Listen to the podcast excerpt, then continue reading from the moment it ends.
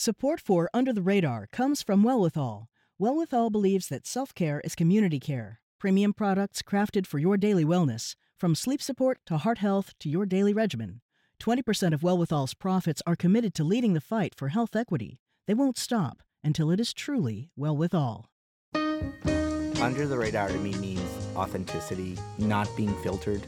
It's a window in on the local stories that touch our lives. And there's a huge void in the traditional media covering these new faces of Boston. You may not be looking for a particular story, but when you hear about it, you're engaged. Under the radar means ahead of the curve. It's also perspectives. How does this particular story affect a community or a neighborhood? I'm Callie Crossley. This week on Under the Radar with Callie Crossley, summertime and the reading is otherworldly in this special August edition of Bookmarked, the Under the Radar Book Club. For the next hour, we are going through the portal into the world of speculative fiction. That's science fiction to many of you. Whether the stories include fantasy, the supernatural, or futuristic visions of life as we know it, avid fans are making this genre of fiction more popular than ever.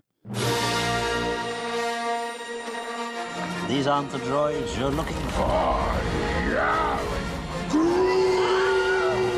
This is the dimension of imagination. It is an area which we call the Twilight Zone. Welcome to Jurassic Park. Great Come with me if you want to live. If the apocalypse comes, beat me. I'm sorry, Dave. I'm afraid I can't do that. Captain's log, stardate 1329.8. No power in the verse can stop me. Exterminate! Exterminate!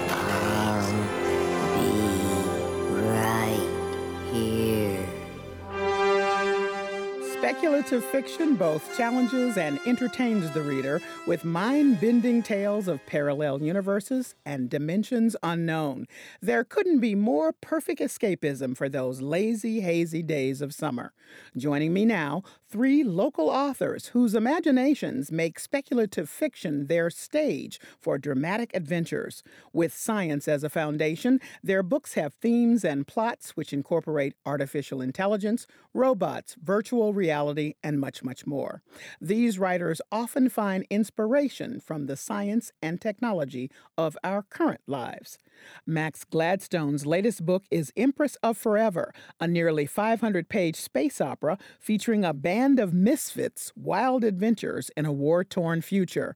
Gladstone is best known for his six book urban fantasy series, Craft Sequence, which begins with the 2012 three parts Dead. The series was a finalist for the Hugo Best Series Award. The Hugo specifically honors top authors of science fiction fantasy. This Somerville resident is also a fiddler and a fencer and is fluent in Mandarin. Welcome to Under the Radar, Max. Thank you so much, Callie. I'm delighted to have you.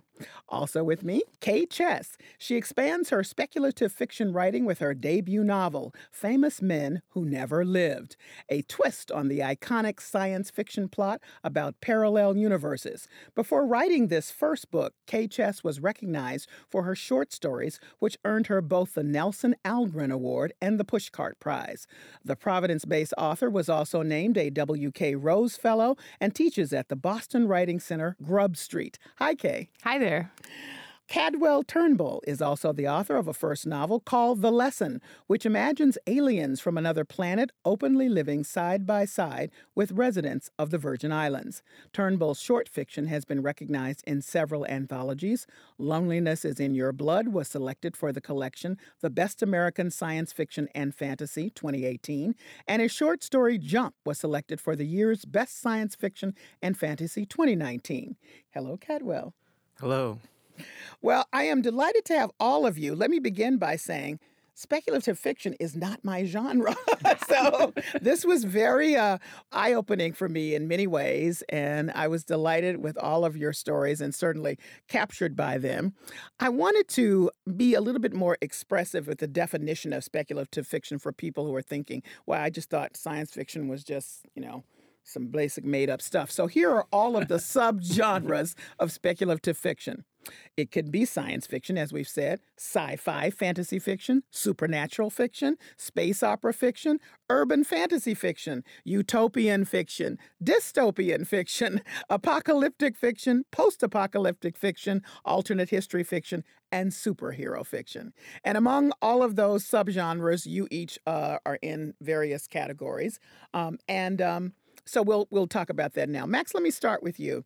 How did you come to the story about the Empress of Forever? well, I wanted to tell a story in which a uh, near future woman who is facing a lot of the challenges that we currently see in our society is propelled into a future context and has to use the skills and problem solving abilities that she has in her everyday life here, first to get home, but second to try to resolve the challenges that she meets along the way. So Vivian Liao is a tech billionaire about 20 years in the future in a moment where that uh, carries forward a lot of the darker trends of our current political situation. She's trying to save her family, save her friends, and on the quest to do that, gets uh, teleported basically into several thousand years in the future. She needs to get home. Mm. All right, K Chess, how did you come to the idea for famous men who never lived? You know, you made me nervous, Callie, when you were talking about coming from a science perspective, because that's not where this came from at all. My book is about 156,000 people from an alternate version of New York City who find themselves unexpectedly passing through a gateway into our New York, um, where they're not very much not at home. But the idea came to me when I was thinking about what you would miss if all of the culture that you remembered from your whole life were suddenly erased. And so I was thinking about the books that we have to read in school, like A Tale of Two Cities. I read it in 10th grade, and I remember some things about it. I remember the knitting. I remember the really long letter that somebody wrote in blood in prison. But like if I had to reconstruct the plot, I wouldn't be able to actually tell it in the right order, even though I remember things about it. But, you know, if me and Max and Cadwell got together, I bet we've all read it. We could, you know, come up with some other details probably and how weird it would be if we were the only ones who remembered it and no one else did, and how it might suddenly seem more appealing if it were gone, if like there was no copy of it, or or if, as happens in my book, if only one copy was, you know, survived of a book that everybody remembered or that a group of people remembered, how valuable that would be. That's where my idea came from. Okay, and Cadwell. Yeah, um, it actually came from a nightmare that I had. and your book is called The Lesson. The I Lesson, yes, mm-hmm. and um, it was a it was a small town where aliens had integrated into society, and they responded to threats with disproportionate violence. So they would, if you insulted them, they might rip off a limb.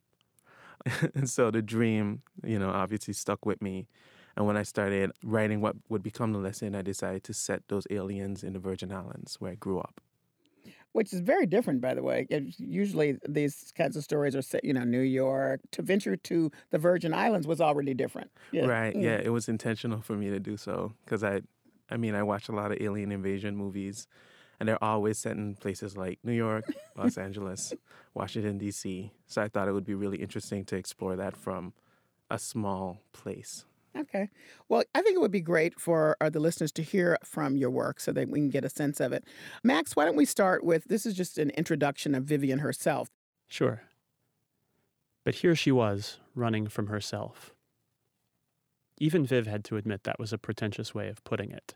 Yes, as she unwound herself from Natalia in the dark, she meant to leave it all behind her guests and her companies, and Lucy and her lovers and friends and fortunes, everything the world called Vivian Liao, but this wasn't some low rent psychotic break retreating to an ashram finding Jesus or Buddha or whatever. Vivian Liao, globe-trotting billionaire, was too closely watched to disappear. The last time she got the flu, the NASDAQ lost 600 points. Now, granted, that had been during the pandemic, but she hadn't had the bad flu, just the normal flu. And the government was after her now. If she changed her shape, left her houses and fortunes and armor behind, she could become small enough to slip through the net, take shelter, and strike back. She dressed in silence, Call it a tactical retreat. But when she crept downstairs wearing jeans and a gray hoodie and the cheapest sneakers she'd owned since her first IPO, no phone, no earpiece, no credit cards, nothing on her wrist but a watch that needed winding, and tiptoed in those sneakers over and around the sleeping, entwined bodies of her last enduring guests, out the half open sliding door to the first pool deck and down the stairs to the second, then past the cabanas to the beach. She didn't feel like a grown woman much less a fugitive titan of industry on a mission of vengeance and liberation. She felt like a kid creeping through her parents' barren house at night. Only the house was her house now, and the attention she did not want to rouse her own. She snuck away from her body down to the water. The stars had failed, and in the morning mist she could not tell sea from sky. If the world were as magic as it used to feel, she could just swim out until the out turned into up and the up to upside down, and tread water and raise her eyes to see the scrap of shoreline overhead, and with it all she meant to leave behind. The fantasy would have been sweeter if there had not been real eyes up there in the sky beyond the blue watching her, unblinking geosynchronous satellites with precision machined lenses. The virus she'd slipped into their brains would only blind them for the next half hour. She wasn't taking this stroll for her health. That's my guest, Max Gladstone, and his book is The Empress of Forever. And he's introducing us, really, as readers, to Vivian Liao, his main character. She is really quite something. I mean, one of the things that I appreciated about all of your books, and of course, we have to have this in any book that's going to compel us as readers to stick with it, even if it's a genre, as I began this conversation by saying I don't usually pay attention to, are the characters, of course. So I immediately bonded with her, even though she's completely different from me. I'm glad. Which was great. But I also wanted to point out that in each of your books, as we'll hear, you have set us uh, in a situation where there's so much going on that's assumed. There's a lot of watching and surveillance. I mean, we are way past where we are now, which is pretty scary to think about. And, you know, how would you operate in that space if everybody's watching all the time, for example? Well, we're so close to that moment right now. It's easy to forget because a lot of the tools that might be used in another five, ten years, or perhaps already are being used without our knowledge to surveil us, are things that we think of as consumer products. But when I go into a house that uh, my friends have their Alexa set up, maybe not even the little uh, tin can, but uh, maybe they have it on a smart speaker or something like that. That's listening. And whenever I say her name, like I said just now, all of your uh, Alexa units woke up a little bit, tried to pay attention to see if you were asking them for something and shut down. And there are real humans on the other end of a lot of those units. It's not just an artificial intelligence. Real people were listening to decide what the robot should do next. So we're living in a world of almost prevalent, uh, all pervasive surveillance right now. We just sort of have bought into it because it gives us a level of convenience. If you have a smartphone, most of them you can't even remove the battery from it, which means that anyone who wants to track you, who has the authorization to do so, can and can listen to. or doesn't have the authorization. Or doesn't, exactly, yeah, right? Know, so yes. it's not it's not just the government, obviously. Mm-hmm. But uh, if your phone has been suborned in some way, it becomes a microphone. It logs all of your transactions. It knows the record of your face. It has your fingerprints. So these are things that I think we often try not to think about in order to go about our daily lives. One of the true powers of speculative fiction, I think, is that it allows us to slit open that tissue of normalcy that we um, create willfully, many of us, to get through the day, peel it back. And look at the musculature and the skeleton underneath. What structures really do exist? Uh, following up on that, Kay, because I want you to read from your book as well. I talked to a comedian once, and he said, you know, the best comedy really is real life, and then you just amp it up just just a little bit, and people are relating on the real life that they understand, but then you make it more absurd. So that seems to me what all of you have done in your work. Not absurd because yours is pretty heavy, lady, uh, and thinking about all of this culture being erased. Your people are UDPs. Uh, I want you to explain what that is before you read this bit about your main character, who is herself a UDP. Yeah, UDP is an acronym that stands for Universally Displaced People or Persons. And so that's what the people in our near future New York call these folks that appeared in Calvary Cemetery in Queens. They're not visually distinguishable from other New Yorkers because they were chosen randomly by a lottery. So they could be any race or any age, over 18, that is, men, women, queer people, people who are rich, people who are poor. Uh, but they're all from this other universe and they went through a one way door and they can't get back to where they came from. So, this isn't my main character, but this is the statistician who developed the lottery system. What do I remember from Calvary? I stood between the graves and saw the gate swallow up the 100th and final entry group in Lot 14. This was the first time I'd witnessed the full size model, the imposing physical architecture of the gate itself, the hasty welding of its base, its rattling generators and galvanic compressors, and the snaking cords that powered them all. Not to mention the cough syrup blue light it threw up. I saw the machines power down. Then the soldiers began to let the next group of strangers file in through the checkpoint near the generators. I joined them at the staging area, looking up at the lingering spread of the plasma dispersal, as awed and frightened as anyone else. Dr. Mornay was still there, supervising the emergency patch of some tube in the coolant system. Even the prototype had always run incredibly hot, and I remember seeing a new looseness to the very skin of her face and wondering about how many hours she'd been up. Somewhere else, fires at the three power plants still raged, and workers risked their lives to operate the heavy machinery that would bury the smoking hulks, though the tons of earth could not muffle or contain the radiation. Somewhere else, army ministers met in various chambers and halls and bunkers, trading dares and threats, counting their weapons, and here I was abandoning it all. I didn't want to distract her, but I felt the need to say something, to say I was sorry. I must have said something like that. Her response I recall perfectly. You did your part, Dr. Ibrahim. Then she put her hand on my shoulder blade, from each according to her ability. Insultingly self congratulatory. That's my guest, K Chess. Her book is Famous Men Who Never Lived. And we should say that the premise is really after a nuclear disaster, which has sort of, for lack of a better expression, disassociated two, two worlds. they ended up in two New Yorks, as you described in your book. And so this woman was talking about going to the Calvary Cemetery where it happened, where the where the people arrived, these UDPs. The nuclear attack piece, again, back to what's potentially real. Um, you went that way because why? Why did you decide to uh, jump off from that possibility? I was thinking about what would compel people to leave their homes without any sense of what might be on the other side of this gate. So I needed something that would really ruin the world. And I think in this case, it's not a nuclear bomb, but it's rather an act of coordinated domestic terrorism where folks in this other version of the United States um, coordinate attacks on nuclear power plants and blow them up. And then that sets off a war between other powers in the world. And so, in the midst of all of that, there's this bureaucratic effort to save some people with this technology they've already invented. And again, here we are actually having conversations right now about nuclear weaponry. I mean, in this moment. So you don't write these books yesterday, but it's just that this is still a, a part of the environment so much still.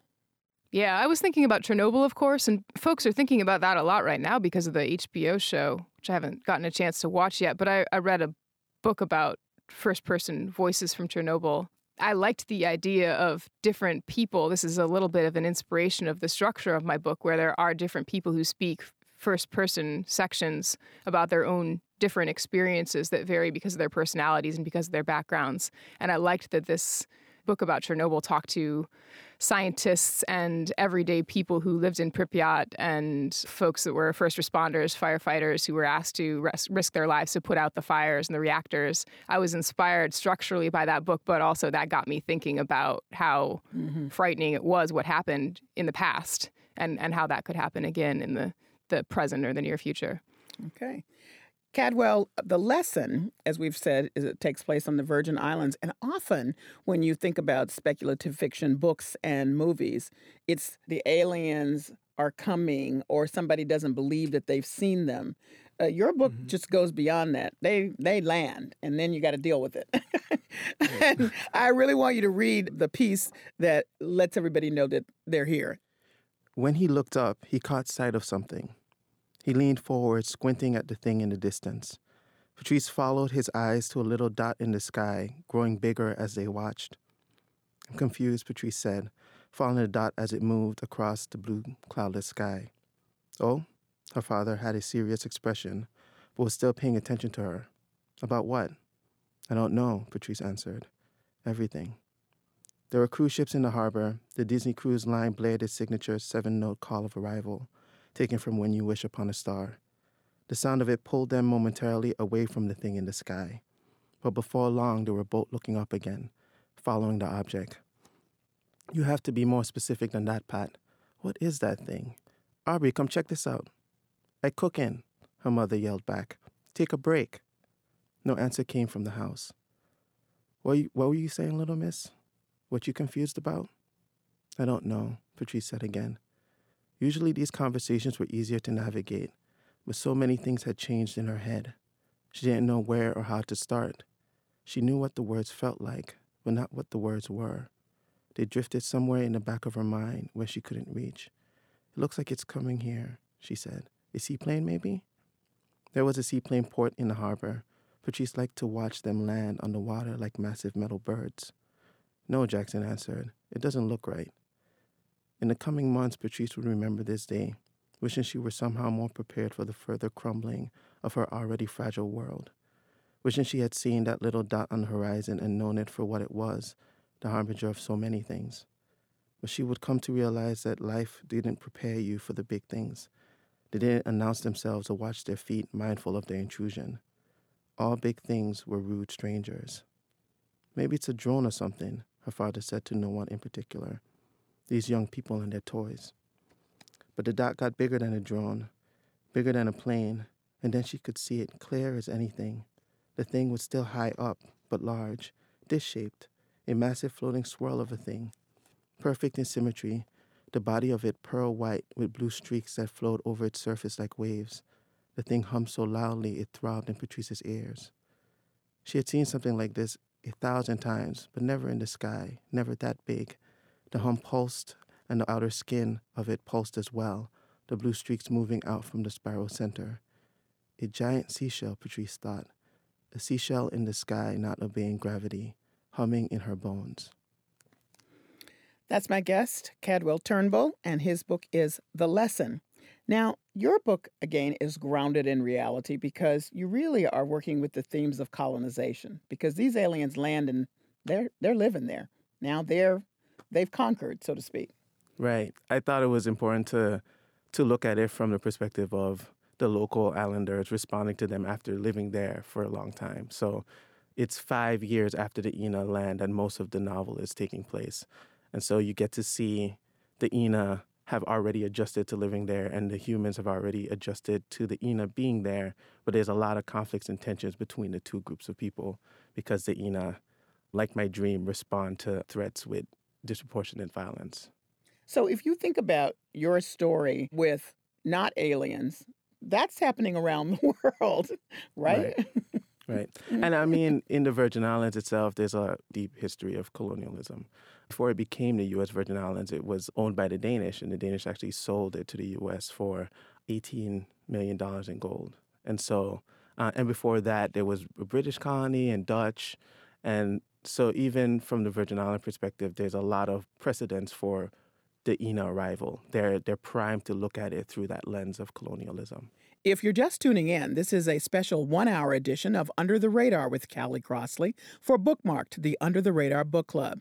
I'm Callie Crossley, and here with me are three New England science fiction authors Max Gladstone, whose latest novel is Empress of Forever, K Chess, whose debut novel is Famous Men Who Never Lived, and Cadwell Turnbull, whose first novel is The Lesson. So, uh, now that we've established that you all have these really interesting stories and they really are grounded in some real truths and actually some reality, your characters. I'd like you to talk about your main characters and what you like about them. I'll tell you what I like about each of them, but I'm just curious about what you, as the, as the authors of them, like about it. Cadwell, I'm going to start with you. What do you like about Derek? I want to make a quick correction. Mm-hmm. It's $25 million in gold. I don't want to get that wrong oh, for okay. the Virgin Islands people that would be listening. But Derek is a lot like me, actually. He's been really into science fiction from a very young age. So there's a there's a scene in the book where you see his shelf and it's it's filled with books that either I've read or books that I've passionate about or influences for the novel. He has Ursula Le Guin on there. He has posters of Firefly and Stargate ships he's a nerd. He's a sci-fi nerd. Specifically, he loves aliens. So when the aliens show up, he's already has a relationship with them where he feels like he wants to get to know them and understand them a bit more. And he's a little bit more open to that than the rest of the Islanders, which makes him a, a compelling, interesting character.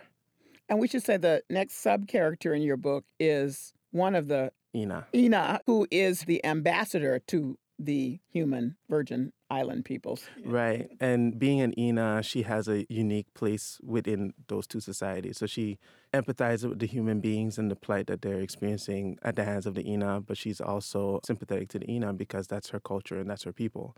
A lot of the book explores her being in between those different cultures and what it feels like to be pulled in different directions. And ultimately, she has to make decisions about where she wants to land in this conversation between these two groups. And Derek has to decide what, how he feels about being viewed as a sellout in his relationship with her and trying to understand that group.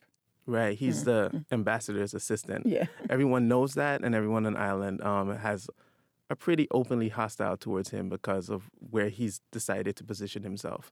And he kind of, um, I guess, naively didn't think that was going to be a problem. And throughout the novel, he finds out that, okay, this is not only dangerous for me in terms of my relationship with my other local islanders, but it also is um, getting the attention of the Ynaa. Yeah. All right, K Chess, your main character, Helen, also had, you have a sub character, Victor, as well. And the two of them are part of the UDP group and trying to find their way in this new world. What do you like about Helen? She's kind of a tough, tough woman to get to like, let me just say. She's strong, though. It's hard for me to talk about just one of those characters. It's hard for me to talk about Helen without talking about her partner Vikram. And I think the reason why is because in an initial draft of this book, the main character Helen was a man and her partner Oh, was a woman. And I switched the genders at some point while I was writing about them. Why? And I think that's actually important. Yeah, um, because she is an unlikable character. She has lost everyone she's ever known. And she's in a relationship based on nostalgia, I think, with another person who's from the place that she also comes from. They have a lot in common in that sense, but personality wise, they don't really have much in common. And she's made a decision to leave her nine year old son behind. And I think that the specific way that she loved him, but that she was willing to leave him and that she thinks about him now with regret, it came out of the way I, I think of absent fathers dealing with their children, but I think it's also Mm. something that a woman could feel and that women do feel.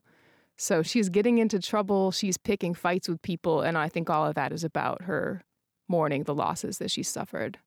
And the shock of, I gotta say, I mean, that would be weird where you're in New York and you remember. I feel that now when you go places and something changed and you're talking to somebody and you say, you, you know, you know, where the yellow house used to be, and they're like, there's, there's no yellow house there. There was never a yellow. Yes, there was, you know, Yeah. it's that kind of Yeah. thing, you know. So I, I get that with her and how frustrating that must be. And of course, the stakes are much higher in this instance. So, Max, your main character, tell me what you love about Vivian. Well, I love Viv's indomitable will and the speed with which she tries to organize the world around her and uh, to get what she wants.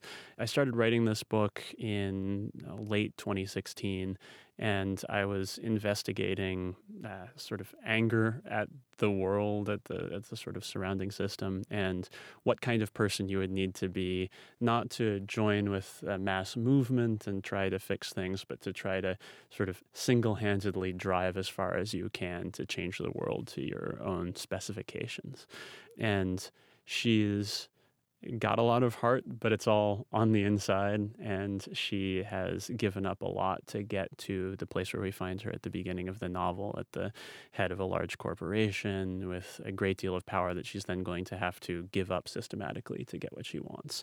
And sort of the joke of the novel is you have a character who's perfectly suited for a certain kind of existence in this bleak near future and then she gets thrown into another situation entirely and gets thrown back on her wits and her skills and her social abilities Well, I, it may be the joke of the novel, but I was thinking they should use this in, you know, corporate training groups because the whole point is that she takes all of her earthly skills. She's out here in the universe and she takes a moment to say, now listen, now how would I do this if I were in a board meeting? Or what is the scenario that will make this person on my team, my little motley team, uh, feel supported in this moment, but allow them to come to the decision that I know is right? It's really very, very fascinating and it's a great teaching tool to just observe in this totally out of body experience that she's in. I'm glad you appreciate it. A, a, fr- a, person I know is joking that one of the points that this book makes is that there's not that much difference between a ragtag band of misfits in the traditional sort of Star Wars or Firefly adventure mode and a cross-functional Scrum team. You have, you know, each person is really good at what they do, and you have to get them all together to solve a problem. so, in the world of the, you know, I named all the different categories, subgenres of speculative fiction. So, yours is a space opera. K Chess, you are alternate universes or parallel universes. And Cadwell, as I'm understanding the subgenres, you're urban fantasy fiction or urban. So, do you all think those are the right categories of subgenres for each of your work? Hmm? This would probably be like First Contact. First Contact, yes, yes, okay. yeah. So yes, First Contact. How about you, Kay? Is that a good? I'd say alternate history too, because I'm talking okay. a lot. I'm inviting readers to compare our world with this other world. Okay, and I think space opera is a pretty fair characterization. There's a kind of post apocalyptic edge to it, there's some post cyberpunk stuff that's going on early in the book. One of the great things about science fiction and about speculative fiction is you get to paint with a lot of different colors very quickly. and somebody said that we're comparing your little motley crew to the Guardians of the Galaxy. Guardians of the Galaxy, yes, do- do you find that as a compliment? or- Yeah, I think that's a compliment. Okay. Absolutely. I was thinking about Okay. Thor Ragnarok also a lot as I was writing this book. so. Okay. Now, why do you all think that this genre of fiction has really exploded recently? Because it has. So I've been looking around, reading a lot of stuff about where people are going, and it seems, I mean, obviously you have many choices under the umbrella of speculative fiction, but it's become more and more popular. Cadwell, why, why would you say it is now? Um, I don't know. I feel like there's a lot of people growing up now that are starting to write that really enjoyed the genre and they're finding ways into it. So I think that for one thing, it's expanding, it's being more inclusive. So you're getting a lot of people that love science fiction, like me, writing science fiction from their perspective. And that is really attractive to readers growing up now that wants to see representation within the genre. But I also think it's um it's just a really good way to think about and talk about really complicated things in the world while not talking about it, mm. you know, straight on. And so it's often used, at least when I'm writing speculative fiction, I'm usually saying something about the world as we see it, but using another place, another time, another speculative element to do so. Okay. I completely agree. I think that was a great answer. I think people think of genre fiction as escapism, and it is that. It is really fun to explore a whole new world that doesn't exist, but it also gives us the opportunity as writers to approach writing like science, where you hold one or more variables steady and then you change something, right, and see what would be different. You can explore colonialism, you can explore surveillance culture, you can explore how we treat refugees and immigrants through a sci fi concept that makes it less threatening and more approachable for readers and also frees us a bit imaginatively to kind of think outside the box about those difficult issues that tend to get really like, that make us defensive when we're talking about Mm. actual history and actual things that are happening. All right, Max? Uh, I agree with everything that's been said so far. I think um, science fiction and speculative fiction give you that metaphorical place to stand where you can start to move the world. They give you, uh, it's not just a question of setting aside bias, I think it's a question of getting perspective that allows you to see a new angle on the territory. You know, you're familiar with the territory that you're navigating, but from the ground level generally. And by changing something or putting yourself at a remove from the world that you see on a day to day basis, you start having to ask yourself questions about how you think the world has really fit itself together. So I think that's one of the reasons that right now we're in this moment of trying to figure out what the world is. A lot of things seem to be changing very quickly. And maybe that's an illusion, maybe it's not, but I think it gives an urgency to science fiction and to fantasy also. Plus, I think there's been a big shift in the culture's relationship to it. We're now in an era where children born after Star Wars hit theaters are not just old enough to vote, they're old enough to have mortgages, that science fiction and fantasy also are common languages. And so they've started to become less the languages of uh, the kind of weird literary outclass, the way they were in the 50s, 60s, and 70s. And they've started to become more um, vibrant, necessary tools that people all over the literary spectrum are using to address the world that they see. Okay. Well, you all are not only great writers, but you have to do a whole lot of heavy lifting in this genre because you have to add so much more to it.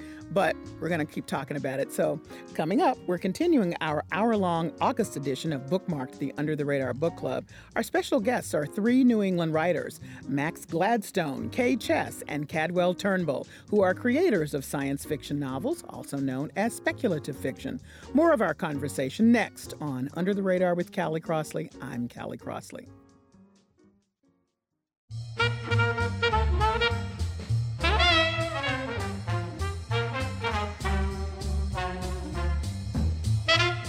Welcome back. This is Under the Radar with Callie Crossley. I'm Callie Crossley. It's our special August edition of Bookmarked, the Under the Radar Book Club. And we're talking speculative fiction, commonly known as science fiction. Max Gladstone's Empress of Forever, K Chess's Famous Men Who Never Lived, and Cadwell Turnbull's The Lesson. All three of these local authors are joining me for this hour long conversation about this popular genre.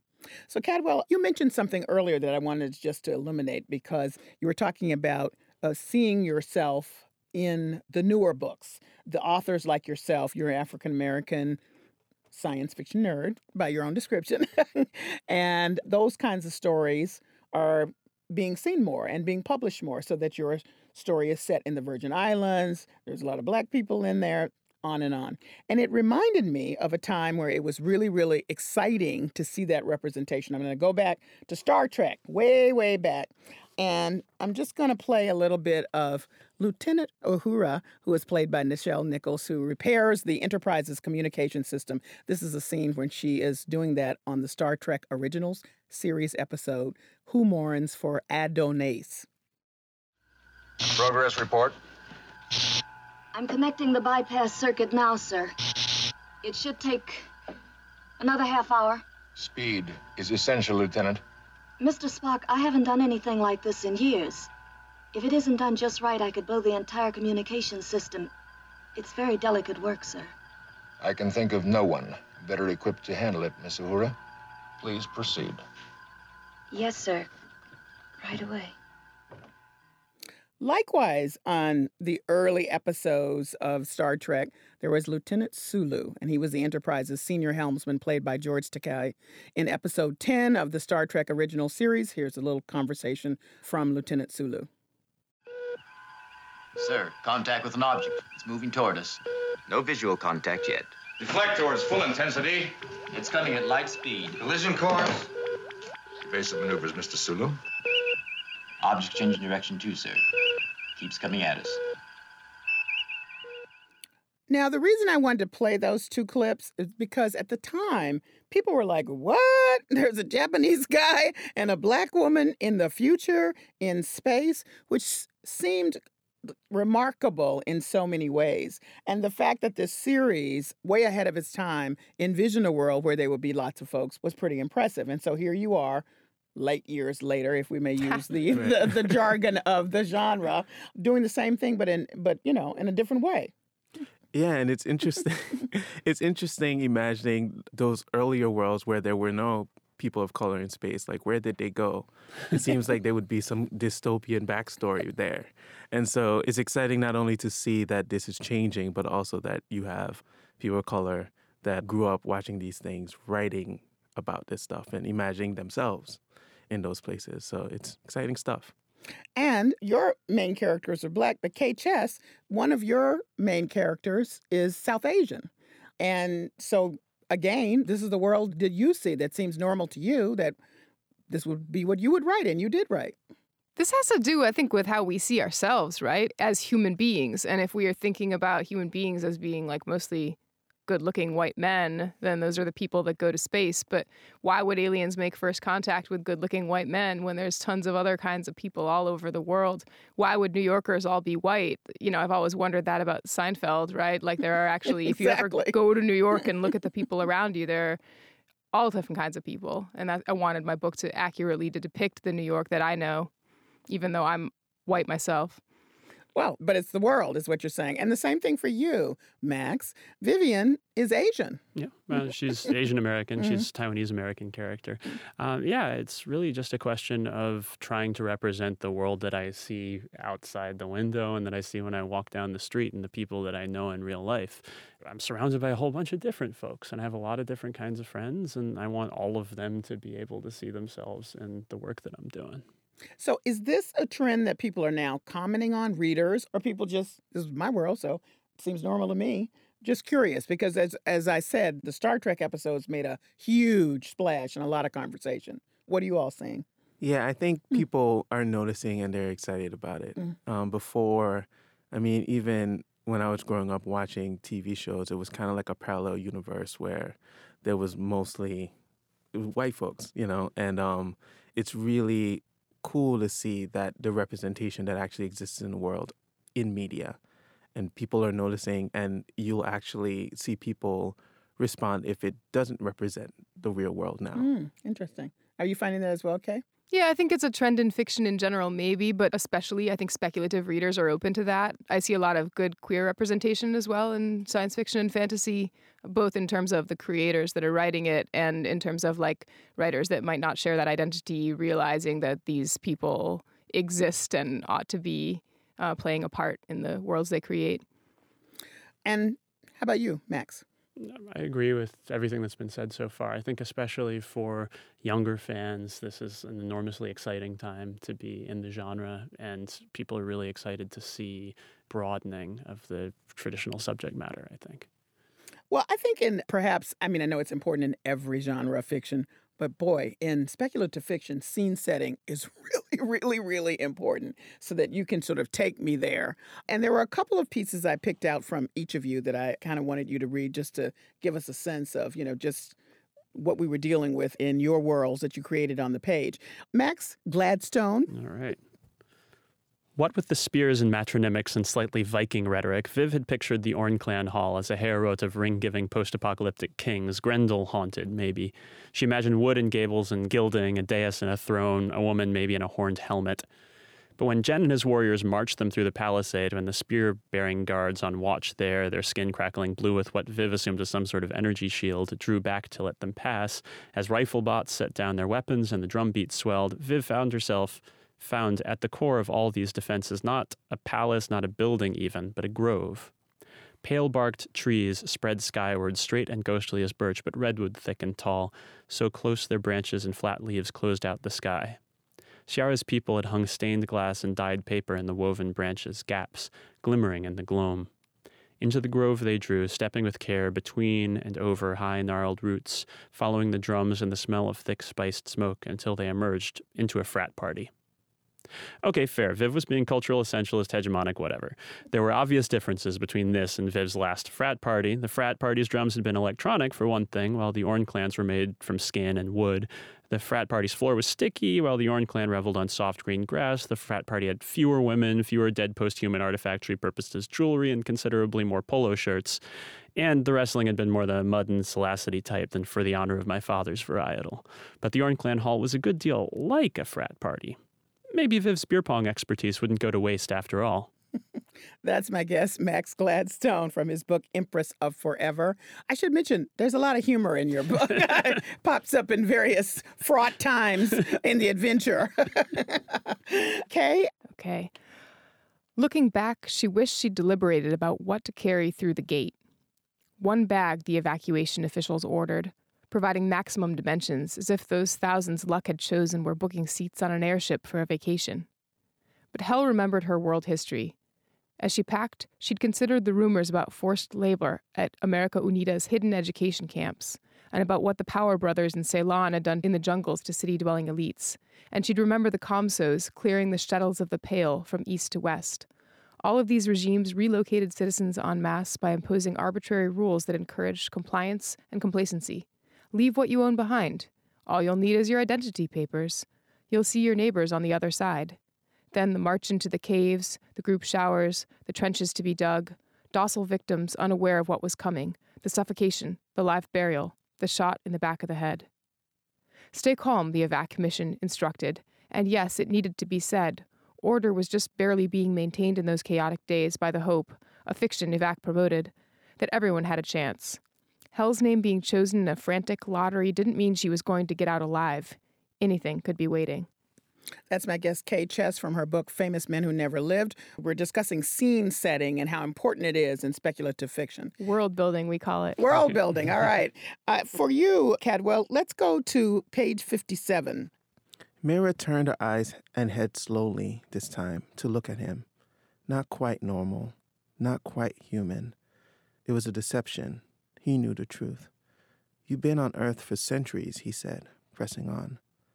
The bartender stopped polishing the glass in his hand. The older white man perked up, and the couple at the near table swung their attention Jackson's way. The background pop rock music seemed louder now, since even the young people at the corner booth had stopped talking. As if in answer, Mira got up and took a hundred dollar bill out of her purse and put it on the bar, the movement so calm that Jackson shrank back in his seat, afraid of what would come. She smiled graciously at the bartender and moved slowly toward Jackson's side of the bar. His body tensed, his heart thumping hard and fast. He closed his eyes, listening to the soft footsteps approach. He could feel her closeness as she walked behind his chair. He waited in that tense silence for what felt like a long time. But nothing happened. When he opened his eyes, she was already headed toward the door, her back to him. Before he understood what he was doing, he got up from his chair he rushed towards her, reaching out and grabbing her by the arm. Wait, he said. She was careful when she turned. It was graceful, slow, so human now, so painfully human. When she spoke, it was quiet, a secret for the only the two of them. You can go back, she said, her eyes never leaving his. You can take your hands off me and drink your beer, and I'll leave in peace. Nothing else will happen. Jackson's eyes were wide. His body shook. Nothing about how she said this was odd at all. It was gentle, but he felt all the hairs on the back of his neck stand up. A chill slid all the way down to his legs. He let go. Good night, she said, and left. Ooh, she was so creepy.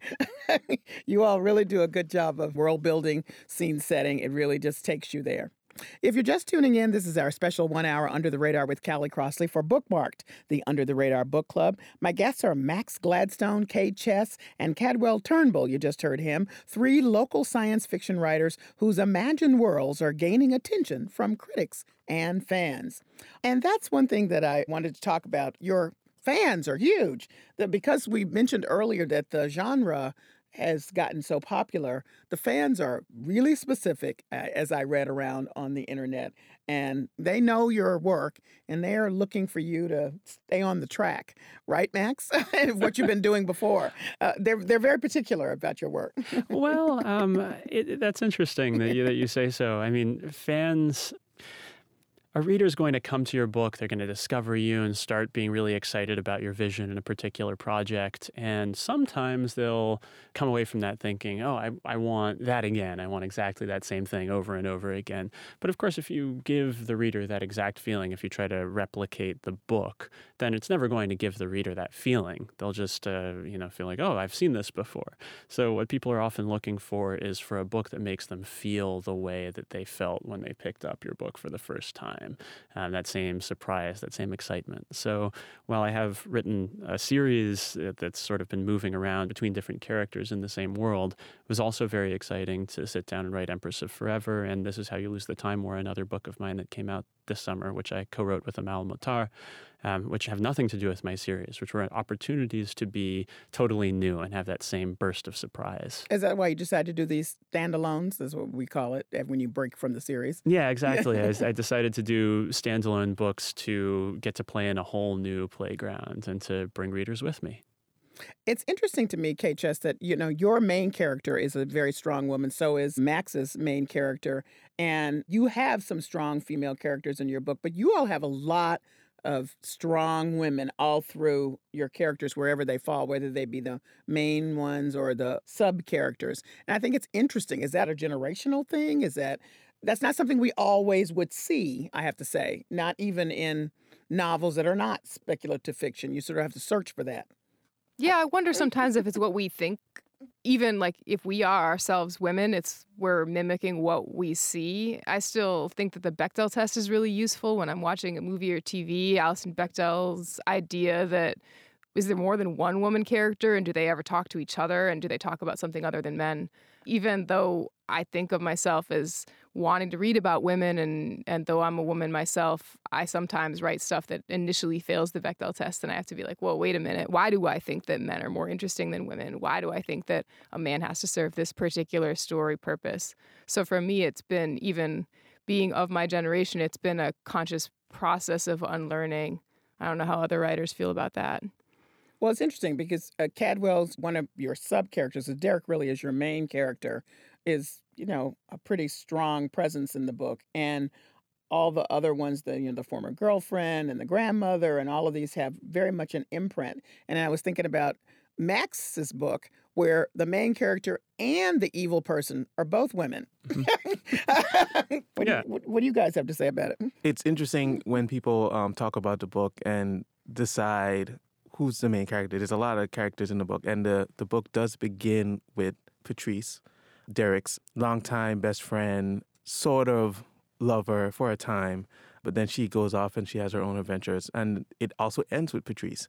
Writing Henrietta as well, Derek's grandmother, was really important to me because it was um, taking from matriarchs in my own life. And so it's really the women that I try to write in the book, that I try to render on the page as honestly and as deliberately as I can.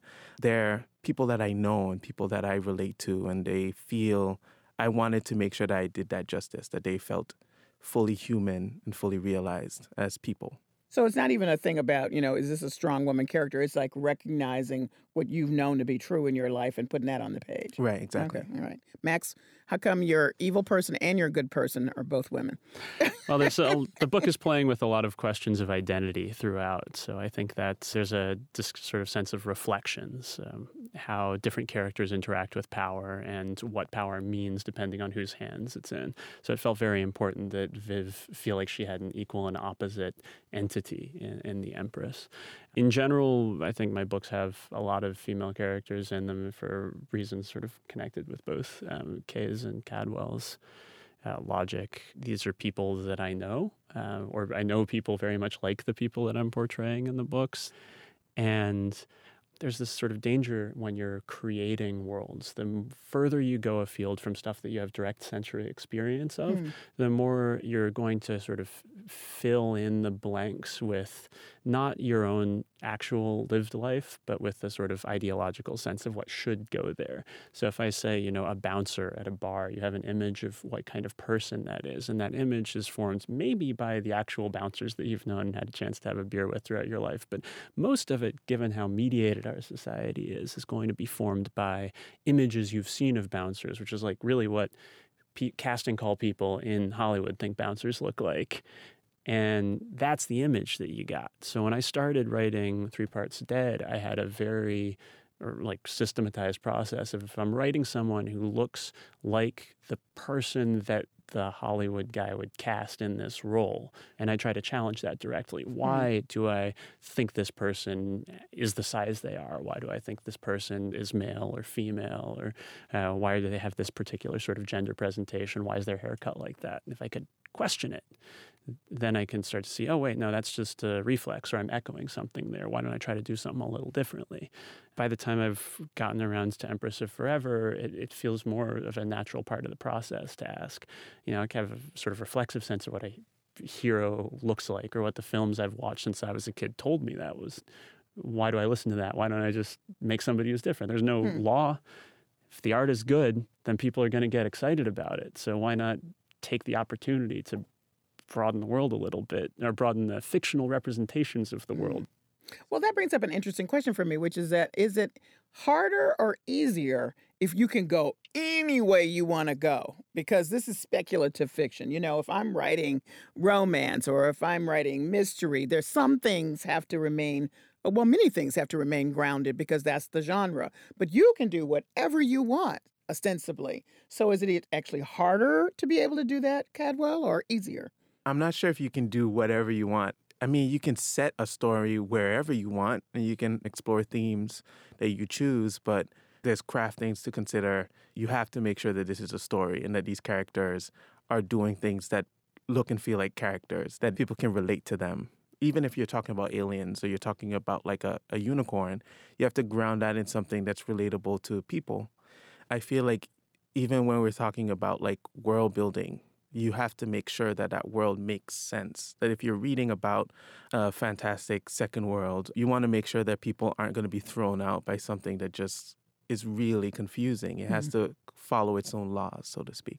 Okay. Kay, would you agree? Definitely. You're not mm-hmm. freed from logic. And I think also recognizable details help readers enter the world. I really was taken at the beginning of the hour hearing Cadwell read about the Disney cruise in the Seven Tone, you know, even as we're seeing aliens land, we're we're also experiencing something that even if we haven't been to the Virgin Islands, we can relate to, and it's the uninventable detail. It's realistic. I believe more that aliens are about to land there because mm. of the way that he establishes what the scene, the real life scene is.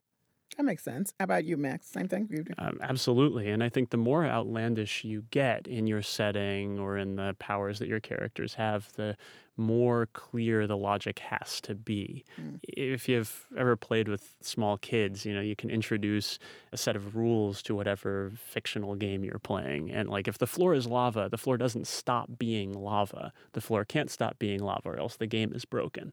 So, you know, what might happen after the floor is lava is maybe as long as I'm holding this cushion, I have the power to walk on lava. You can add rules like that and the game keeps going only as long as you're not violating the rules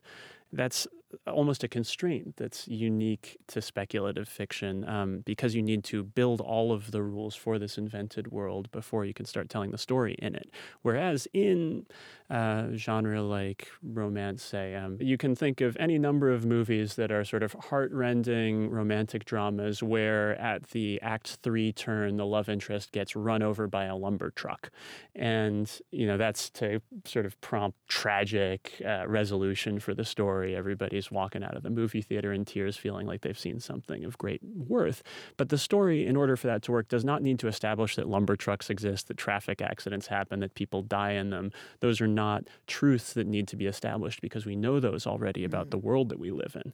When you're writing science fiction and fantasy, especially if you're the further away you are from lived experience from the Disney cruise line, the more you need to be very clear what can happen if you want that to circle around and affect the plot and the character resolution. Well, whether this world or the next, or parallel universes or aliens or whatever, you all have created some fabulous stories, and they certainly captivated me and kept me interested, and I want uh, listeners to check it out. So thank you all for joining me. Thank you. It was great to be here. Thanks. Thank you so much. It's an honor.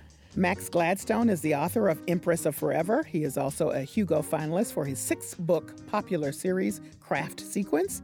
K Chess's debut novel is Famous Men Who Never Lived. Her short stories have won both the Nelson Algren Award and the Pushcart Prize. Cadwell Turnbull is the author of his first novel, The Lesson. His short fiction has been included in the Best Science Fiction 2018 and Year's Best Science Fiction 2019. All of their books are available online and in bookstores. That's it for this special one hour edition of Under the Radar with Callie Crossley. Join us next Sunday at 6 p.m. for the stories you may have missed. In the meantime, you can find our show, links to stories we discussed today, and bonus content on the web at wgbh.org slash news. Listen to our show on the WGBH app and take UTR with you. Subscribe to our podcast on Apple Podcasts please write to us at undertheradar at wgbh.org. Our engineers are Doug Sugarts and John Parker. Francisca Monahan is our producer. Under the Radar is a production of WGBH.